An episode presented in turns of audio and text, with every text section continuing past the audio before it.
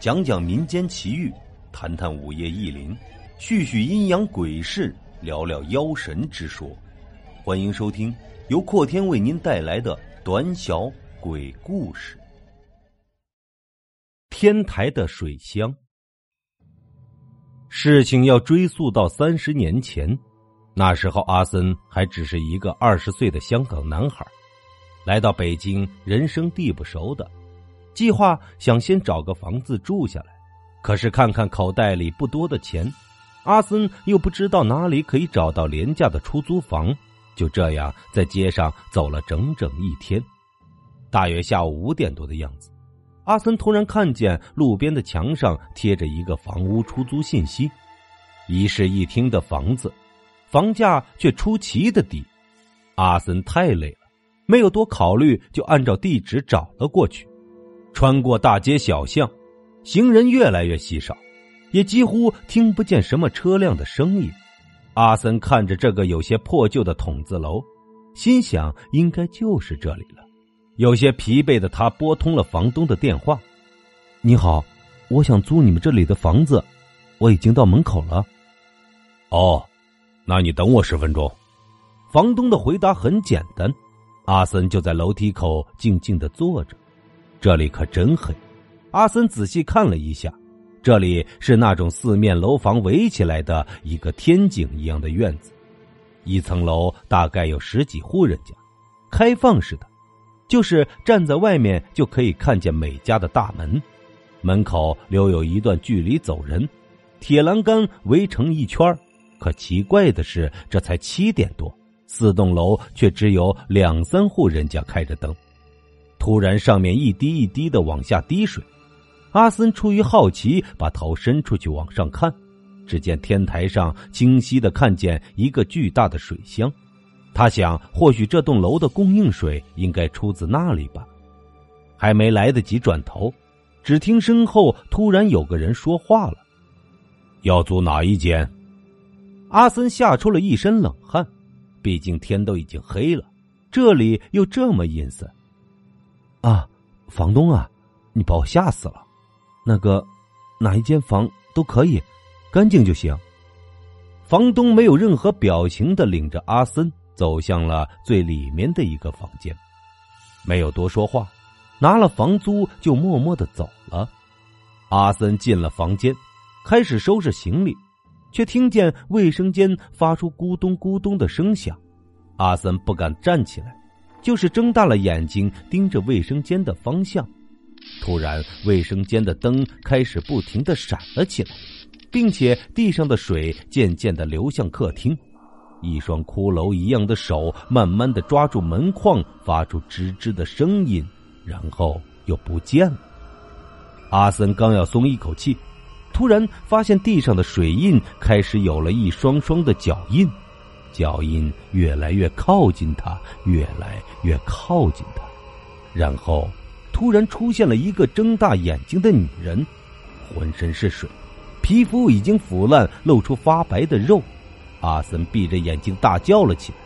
卫生间突然没了声音，阿森慢慢的睁开眼，客厅地板上什么都没有，房间和刚进来时一样，可能是太累了，出现了幻觉吧。阿森心想着，没多久，他太累了，就睡着了。第二天，阿森早早的起了床，揉着朦胧的睡眼，走到洗手间，开始刷牙洗脸，迷迷糊糊的接了一杯水，开始刷牙。阿森喝了一口水，突然皱起眉头，他仔细的看了这杯水，只见水很浑浊，还有一丝丝的类似肥肉一样的东西。阿森一下子吐了出来。好半天才缓过劲儿，气愤的他拨通了房东的电话，房东很快赶到了。阿森生气的盯着房东：“你们的水都是从哪里流出来的？这都是什么东西？”房东看都没看：“水就是天台上那个水箱的水，没有过滤，难免有点不干净。你可以烧开水用就行。”说完，很快就消失了。阿森见没有商量的余地。房租又很便宜，也就不计较了。晚上，阿森拖着疲惫的身体回到了家。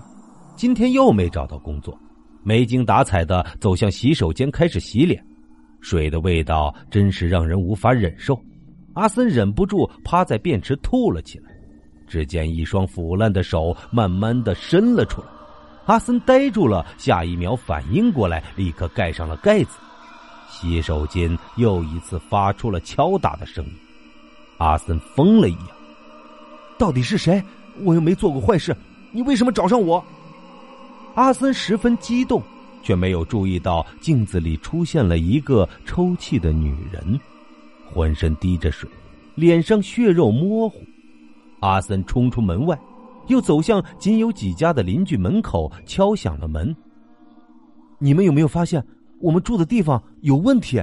水有问题，卫生间还会有奇怪的声响。听了这话，邻居们一个两个的都把门关上了，露出无奈的表情。阿森失望的走回了家。算了，不管了，也没有钱，只能住在这里。他回到家刷牙，准备睡觉。当喝下那味道恶心的水的时候，这次阿森彻底的崩溃了，因为他居然咬到了一个硬硬的东西，拿到手上一看，居然是个女人的指甲。阿森坐在地上，整个人像是被抽了魂儿一样。这时门响了，他跌跌撞撞的去开了门，门口站着一位老大爷。年轻人，进屋聊聊，可以吗？阿森点了点头。年轻人呐，不要去查了，没有用的，这只会给自己招来祸端。老大爷叹了口气，阿森更好奇了，这里是不是发生了什么事情？哎，是啊，以前我们这里住满了人，所有邻居都相处的很好，也经常一起串门吃饭。后来房东的太太突然失踪了，怪事儿啊就连连发生。有人家里水管响个不停，有人家的孩子说是看见了什么女人，结果大家就能搬走的都搬走了。有人说房东的太太死了，就是他在诅咒这栋楼里的人，直到现在就只剩下我们这几户人家了。我这是带着孙女住。也是没有办法，没钱呐，才住到了现在。说完，老大爷就匆匆的告别了。阿森越发想要去查明原因。既然出事的都是水管的原因，那肯定出现在水管或者天台的那个大水箱。已经十点多了，天色黑的可怕，这小小的天井几乎是伸手不见五指。但是不知道是什么力量促使着阿森非要去天台探个究竟，于是阿森带上手电筒，摸着黑往天台走去。突然，一个人影忽然出现，一把掐住了阿森的脖子。他仔细一看，原来是房东正在拼命的掐着他，嘴里还不断的说着：“叫你多管闲事儿，叫你多事儿。”阿森奋力一推，把房东。推下了楼，阿森立刻往家跑。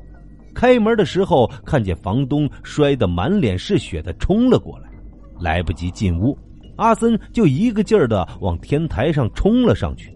房东紧跟其后，到了天台，阿森无处可逃，房东大笑着冲了过来，哼，看你这下往哪儿跑！